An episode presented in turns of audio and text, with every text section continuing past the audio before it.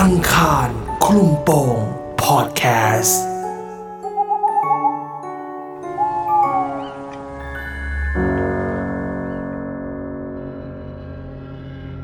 เที่ยวบ้านเพื่อน เรื่องราวของคุณเจมส์ได้ไปท่องเที่ยว ขับจักรยานชมวิวอยู่ดีๆ แต่เจอสิ่งลี้ลับที่ไม่มีวันลืม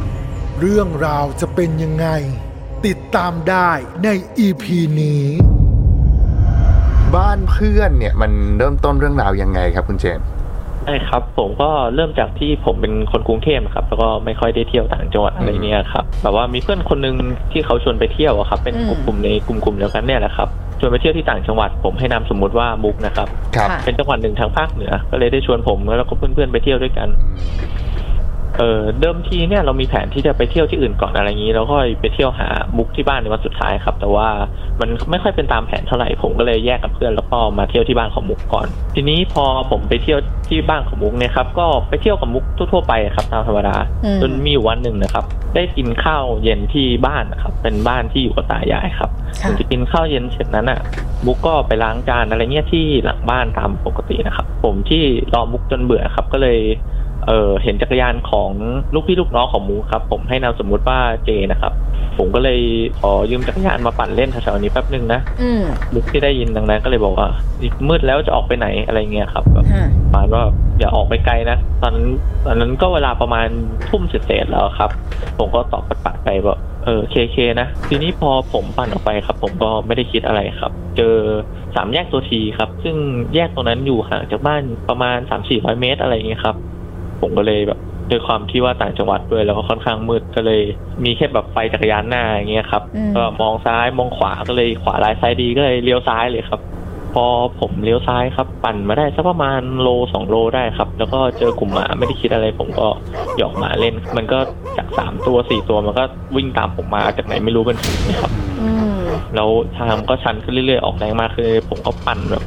ไม่คิดชีวิตอย่างเดียเพราะหมามันค่อนข้างเยอะปั่นไปเรื่อยๆระหว่างทางที่ปั่นมาก็ยิ่งมืดมองไม่เห็นอะไรข้างทางก็มีแต่ป่าต้นไม้อะไรเงี้ยครับสองฝั่งผมก็แบบก็เริ่มเหนื่อยแล้วก็เลยหันไปมองก็ไม่เห็นหมาครับ แล้วก็เริ่มรู้สึกแบบว่าเปลี่ยวๆอะไรเงี้ยครับ มันมืดมันอะไรเงี้ยก็เลยแบบจอดรถพักข้างทางครับเพราะว่ารู้สึกเหนื่อยมากด้วย อากาศด้วยความที่กลางคืนนะครับแล้วอยู่ภาคเหนือด้วยลมหนาวก็เริ่มพัดมาครับทำให้ผมรู้สึกหนาวแล้วก็ทางเปลี่ยวมาก ผมก็เลยแบบ หยิบมือถือขึ้นมาดูเพื่อแบบเออจะโทรบอกว่าเออตอนนี้อยู่ที่ไหนอะไรเงี้ยครับแต่พบว่าแบตมือถือก็เหลือแค่หนึ่งเปอร์เซ็นเองจากเดิมอืมผมจำว่าตอนออกจากบ้านเหลืออยู่ประมาณสี่ห้าสิบอะไรอย่างงี้ครับ ก็เลยเริ่มกังวลแล้วว่าเออเราจะกลับไงดีวะจะไปต่ออยังไง ทีนี้พอผมนั่งยองๆพักแป๊บนึงครับ ไม่นานผมก็ได้ยินเสียงเด็กแว้นมาไกลๆครับอืมแต่พอเสียงเด็กแว้นที่ได้ยินเนี่ย หลังจากนั้นแป๊บหนึ่งครับ ผมก็ได้ยินเสียงเขาว่าลาวาง เป็นเสียงแบบผู้ชายที่พูดอย่างแผ่วเบาครับอะผมก็หาต้นกำเนิดเสียงไม่ได้ก็หันไปหันมาครับจากนั้นผมก็เริ่มรู้สึกแบบหลังกังวลนิดหน่อยว่ามันแบบอะไรจากไหน ผมหูฝาดเองบอกก็เลย ยืนดูแบบดูสังเกตการณ์แป๊บหนึ่งครับว่าแบบเออตอนนั้นมันเกิดอะไรขึ้นหรือเปล่าอาจจะหูฝาดเองมั้งสักพักหนึ่งผมก็ได้ยินเสียงเด็กแว้นอีกทีครับ มันมันใกล้มากขึ้นนะครับ ประมาณสองสามคันครับ แล้วก็ไม่นานก็ได้ยินเสียงอย่างเดิมอีกครับ ก็คือ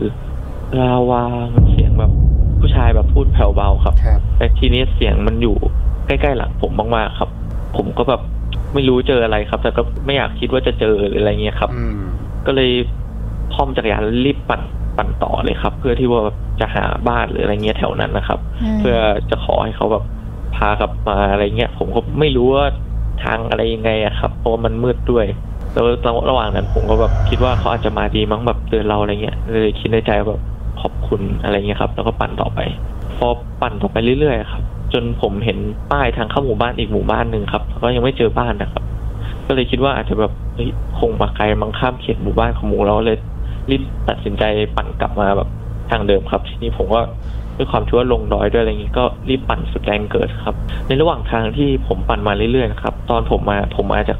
สามแยกตัวทีใช่ไหมครับ ผมเลี้ยวซ้ายกลับมาใช่ไหมครับ ตอนขากันกลับมาด้วยความที่ว่าทางมันมืดมากครับ ผมก็ไม่ทันมองครับว่ามันมันเป็นแยกบ้านครับ ผมก็เลยไปนะครับ พอผมตรงขับเลยมาครับ ด้วยความที่ว่าอยากรีบกลับมาก แล้วก็แบบพักหนึ่งก็เริ่มเจอเป็นแบบวัดทางซ้าย แล้วก็เป็นนาข้าวทาง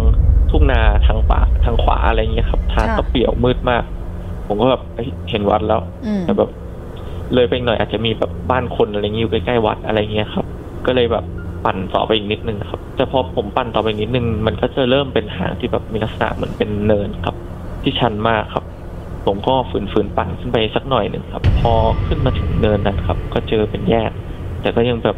มันก็ยังไม่มีไฟไม่มีอะไรครับผมเลยคิดว่างั้นเราลองค่อยๆกลับไปทางเดิมอะไรอย่างนี้ดีกว่าครับ น่าจะมาผิดทางอะไรเงี้ยครับ ก็เลยตัดสินใจวกรถครับ แต่ทีนี้ตอนผมลงเนินนะครับ เพราะด้วยความที่ว่าเนินมันค่อนข้างชันครับ ผมเลยปล่อย ไหลลงมาโดยที่ไม่ต้องปั่นนะครับค่ะแต่ระหว่างที่ผมไหลลงมาเนี่ย มันไม่ค่อยเป็นอย่างที่คิดเท่าไหร่ครับ เพราะว่าอืมจักรยานมันอืดมากๆทั้งทั้งที่ลงเนินอยู่อะไรอย่างเงี้ยครับค่ะเลยคิดว่าเออจักรยานเรามีปัญหาหรือเปล่าวะผมก็เลยพยายามเจาะพยายามแบบเอื้อมลงไปมองดูที่ล้อหรืออะไรเงี้ยครับ ว่ามันมีอะไรติดหรือเปล่าอะไรเงี้ยครับ ตรงล้อหน้ามันก็มันก็ไม่มีอะไรครับ ทีนี้ผมก็หันไปมอง ที่ล้อหลังครับอืมตรงล้อหลังอะครับปกติจักรยานมันจะมีที่พับเท้าสำหรับคนซ้อนใช่ไหมครับ ค่ะ มันก็อ้าออกมันเหมือนแบบเหมือนมีขาคนอยู่ผมก็รีบหันครอบประมาณทันทีเพราะจักรยานก็มีแค่ไฟหน้าอะไรอย่างเงี้ยครับ อ่า แล้วก็ปล่อยจักรยานไหลต่อไปอีกสักนิดนึงพยายามใจแข็งอะครับ แล้วก็หันไปมองอีกทีครับพบว่าเป็นเหมือนร่างผู้ชายที่กำลังซ้อนจักรยานอยู่ครับ แล้วก็พูดแบบว่าขอไปด้วยแบบเสียงลากยาวมากครับ ตอนนั้นผมก็เริ่มกลัวแล้วครับ แต่เขาแบบพูดแบบพูดเอาไว้แบบตะโกนเหมือนลั่นป่าครับว่าผมกลัวแล้วอะไรเงี้ยครับทีสวดมนต์ทุกบทเลยครับ ตอนนั้นก็ไม่ได้หันกลับไปมองหลังอีกใจหนึงก็อยากทิ้งจักรยานแบบวิ่งหนีไปนะแต่จักรยานก็ไม่ใช่ของผมแล้วระยะทางไม่ค่อนข้างไกลครับ เลยใจแข็งสู้ปั่นจะไปทั้งๆอย่างนั้นเลยครับ พอผ่านมาแป๊บหนึ่งครับ จักรยานก็เริ่มไหว ไหลไวกลับมาเป็นปกติครับ ผมก็พยายามเบรกครับเพราะว่าอยู่ดีก็ไหลเร็วครับ แล้วก็มาเจอมุกที่ที่ทักผมอยู่ว่าแบบขับไปไหนมาเนี่ย เป็นห่วงที่บ้านเขากำลังตามหาอยู่อะไรเงี้ยครับ ผมก็พูดไปแบบประมาณว่าไม่รู้ขับไปไหนมา แล้วก็มันมืดแล้วก็ทำทำเหมือนไม่มีอะไรเกิดขึ้นนะครับ แล้วก็กลับบ้านก่อนดีกว่า หลังจากคืนนั้นนะครับ ก็ผมก็ไม่ได้เล่าอะไรให้มุกฟังครับเพราะว่ากลัวมุกก็จะรู้สึกไม่ดีหรืออะไรอย่างงี้ครับ เช้าวันถัดมาก็กลุ่มเพื่อนก็มาหาเลยครับแล้วปาร์ตี้สังสรรค์แล้วก็กลับกรุงเทพในวันรุ่งขึ้นครับ จากนั้นผมก็เลยได้เล่าให้คนใกล้ตัวอะไรอย่างเงี้ยฟังว่าพ่อแม่อะไรอย่างเงี้ยครับแล้วก็ได้เล่าให้มุกฟังมุกก็เลยบอกว่า เออ เป็นไงล่ะเตือนตั้งแต่วันแรกแล้วอะไรเงี้ยว่ากลางค่ำกลางคืนอย่าออกไปไหน ก็เลยเล่าเรื่องถึงแยกที่เจอครับค่ะว่าเมื่อสองสามปีก่อนเนี่ย มีผู้ชายโดนยิงเสียชีวิตตรงแยกตรงนั้นนะครับอืมชาวบ้านที่อยู่ตรงนั้นเขาเจอกันบ่อยอะไรเงี้ยครับ ก็ชอบขอซ้อนท้ายมานะครับ แล้วก็ยิ้มให้กับคนแบบขับมอไซค์ผ่านไปผ่านมาแถวนั้นนะครับบางคนก็เตลิดทิ้งจักรยานแล้ววิ่งหนีไปก็มีครับค่ะส่วนมาก ชาวบ้านจะเลี่ยงผ่านทางนั้นในเวลากลางคืน คุณเจมส์แล้วตอนที่คุณเจมส์ขี่ลงเนินมาแล้วหันไปเห็นเขาอยู่ข้างหลังเนี่ย พอจะจำครับรูปพันธ์สันฐานเขาได้ไหมคะว่าลักษณะเขาเป็นยังไง เห็นผมผมเห็นเป็นเหมือนผู้ชายครับ ผมไม่ทันได้มองครับแบบหันพอบกลับมาทันทีเลยครับ เพราะว่าตอนใจก็เริ่มแบบ ไม่ค่อยอยู่กับตัวเท่าไหร่แล้วครับอ่าแบบค่อนข้างกลัวเลยครับ ตอนนั้นค่ะ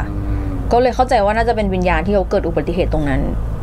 ครับ อืมแล้วคุณมุกล่ะคะ คุณมุกเพื่อนคุณเจมส์เคยเจอไหมคะคือ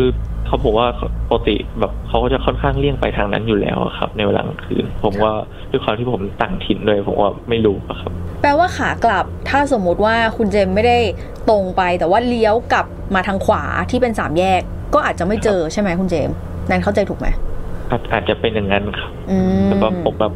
ครับ มันกลางคืนมากครับ แล้วผมว่าไม่มีไฟด้วยตรงนั้น ผมมองไม่เห็นครับ อืมอืมอืมผมก็เลยปั่นตรงไปไม่คิดอะไรครับตอนนั้นอืมแล้วมีโอกาสได้ไปบ้านเพื่อนคนนี้อีกไหมคะ หลังจากนั้นก็ไม่ได้ไปเลยครับ อังคารคลุมโปงพอดแคสต์